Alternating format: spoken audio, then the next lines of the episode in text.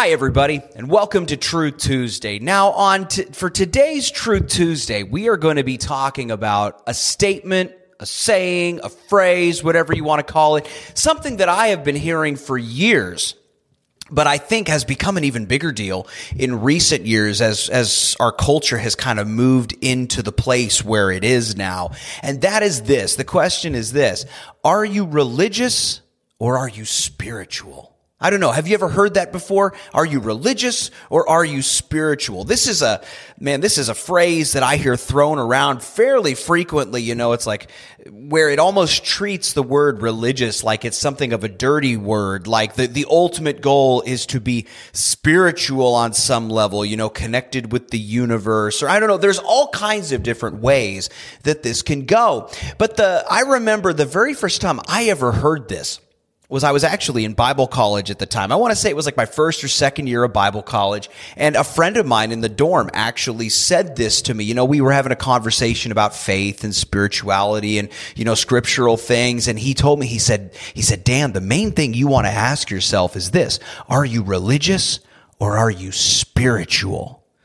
Now, this is, this is a friend who later on, you know, I, I, I don't necessarily, we didn't necessarily keep up too well. I really enjoyed his company, but this question, I tell you what, it really got me to thinking, you know, because I, I for my entire life, you know, the, the word religion, has almost carried with it something of a negative connotation, whether that's correct or not. So I really became curious as to what does it mean to be religious and is that necessarily a bad thing? And here's what I want to lay the groundwork with. Here's what I want to lay the groundwork with. You know, do we feel a sense of guilt or maybe some kind of negativity surrounding being religious? Let's look at this for a moment. So if we're going to take a man-made definition of the word religious, I went directly to the source. I went to Webster's dictionary, and this is the definition of religious. It simply says relating to or manifesting faithful devotion to an acknowledged ultimate reality or deity. Some fancy words there, but basically to be religious is to be somebody that accepts the presence of a God or a deity and then a reality or set of truths that is defined by that God or deity. I don't know. That sounds a lot like me because, of course, I believe in the existence of God. I'm a faithful follower of Jesus, and his, the truth that he states is the truth of the universe as far as I can see. So that seems to put me in that category. Moving from that, the word religion, which would be derived from somebody who is religious or a group that is religious, is this. From Webster's, a personal set or institutionalized system of religious attitudes, beliefs, and practices, or get this, the service and worship of God or the supernatural. Now, I don't know about you. I worship God all the time. And the Bible itself, you know, we oftentimes say, "Oh, I don't like organized religion." That's become kind of a kind of a trendy thing to say is we don't like organized religion. And I think it's kind of a knee jerk reaction to some of the mistakes that the, the, the church has made over the years, which can be understandable. But the fact of the matter is, is that God did through the scriptures lay down an institution. He created a system. He created the church to function in a specific way. He created a governance structure for the church. He, we were taught through the writings of the apostles how to conduct ourselves when we meet together. You know, there is an institution that God created. Now, does that mean that we've done everything right over the years? Well, we could debate about that. I would say probably not. But the fact of the matter is, people, to me, when I look into this, I see that we have a religion, and I don't think that that is a word we need to be ashamed of. As a matter of fact, I think it is a word that is very descriptive and something that we can embrace.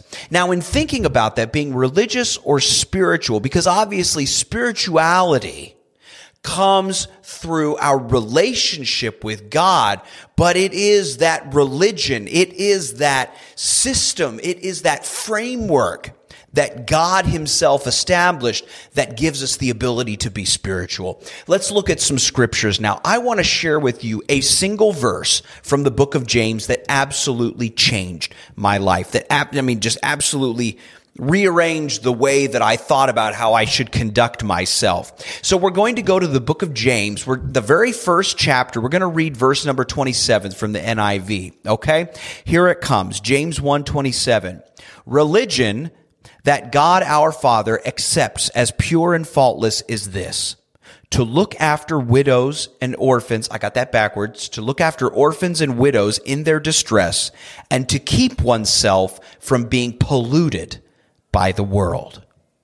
Now that absolutely blew my mind. James references the word religion right here, talking about the system, the institution, the framework that God created. How does that manifest itself? It looks like this. To look after orphans and widows and to keep yourself from being polluted by the disgusting nature of the world that is around us. Now, when I look at this, let me share this with you. I see really two things. There are two things that jump out to me from this scripture because obviously, these are good things to do, but what I see is twofold. There is an external component to this verse, and there is an internal component to this verse. The external component would be looking after orphans and widows. Now, in this day and age, orphans and widows were on the lowest rung of society. There were no social safety nets. There were no not-for-profit organizations that would help people that were in dire straits. No, orphans and widows oftentimes in this culture found themselves on the streets having to do terrible things to try to just survive, to just try and make it. They were, you know, they would never receive any kind of medical care. They were the bottom of the barrel in this society. And so James comes along and says to fully express to fully express the greatness of what God has created through this institution of the church, you are to care and you are to take care of and look after and provide for the lowest of the low in your society. And this is nothing new. Jesus echoed this. If we go to Matthew chapter 25, we're just going to read a few of these verses because this is kind of a long section.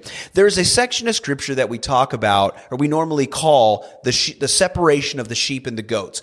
God, or Jesus himself is talking about the end times and the final judgment, and he draws this analogy out of that to illustrate sort of his value system in how people will be judged in the end times. Let's go to Matthew 25, starting at verse 34. Jesus says this, then the king will say to those on his right, these are the sheep, okay?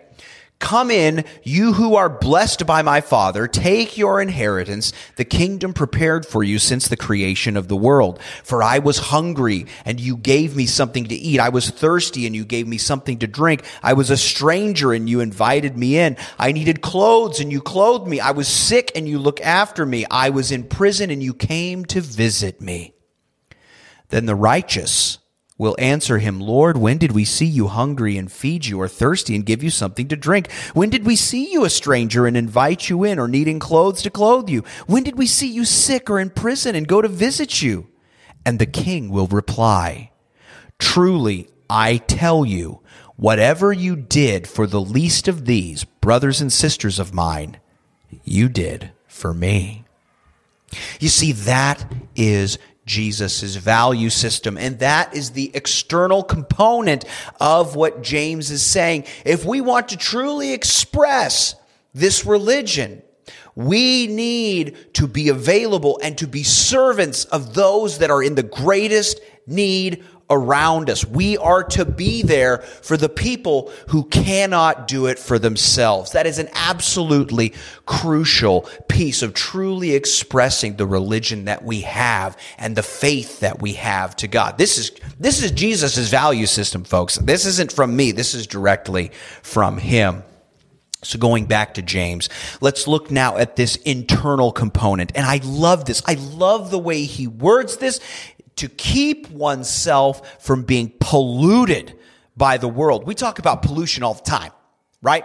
We're constantly talking about how the world is polluted, things are unclean, our drinking water is unsanitary, we're destroying the earth around us. I mean, we're just obsessed with this idea of pollution, of introducing harmful things into what was once a pure and clean environment. And what James says is you gotta, is metaphorically, of course, keeping all the junk out Keep all the filth out. Don't allow yourself to be corrupted, polluted, be made impure by the ways of this world. And we see that in the concept of sin. Sin gets into our life, literally makes us dirty. Now, Christ is able to wash us clean, but that doesn't mean we should keep on letting that junk in. We need to keep ourselves from being polluted because being polluted will change us and draw us away from God. Let's go to the book of Psalms. Psalm chapter 51, verses 10 through 12. The psalmist writes here and says this better than anything I could say. Just listen to these words. This is from the ESV translation. Create in me a clean heart, O God, and renew a right spirit within me. Cast me not away from your presence and take not your Holy Spirit from me. Restore to me the joy of your salvation and uphold me with a willing spirit. This is a heart's cry. This is something that the psalmist writes directly from the depths of his being. And maybe you've heard that song. Remember that old Keith Green song?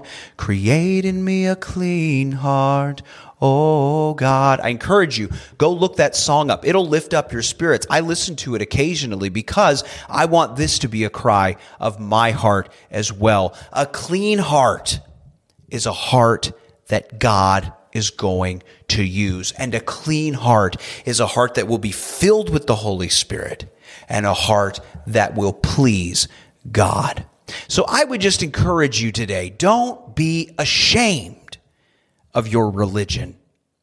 Don't be ashamed to be a part of the great work that God is doing in this world, and do not be ashamed to be a part of the church that He has created. Remember that in expressing that, we are to serve the lowest around us, and we are to keep ourselves pure and clean and ready to serve God and please Him at a moment's notice. I hope this has been uplifting to you. Stay close to God and happy Tuesday.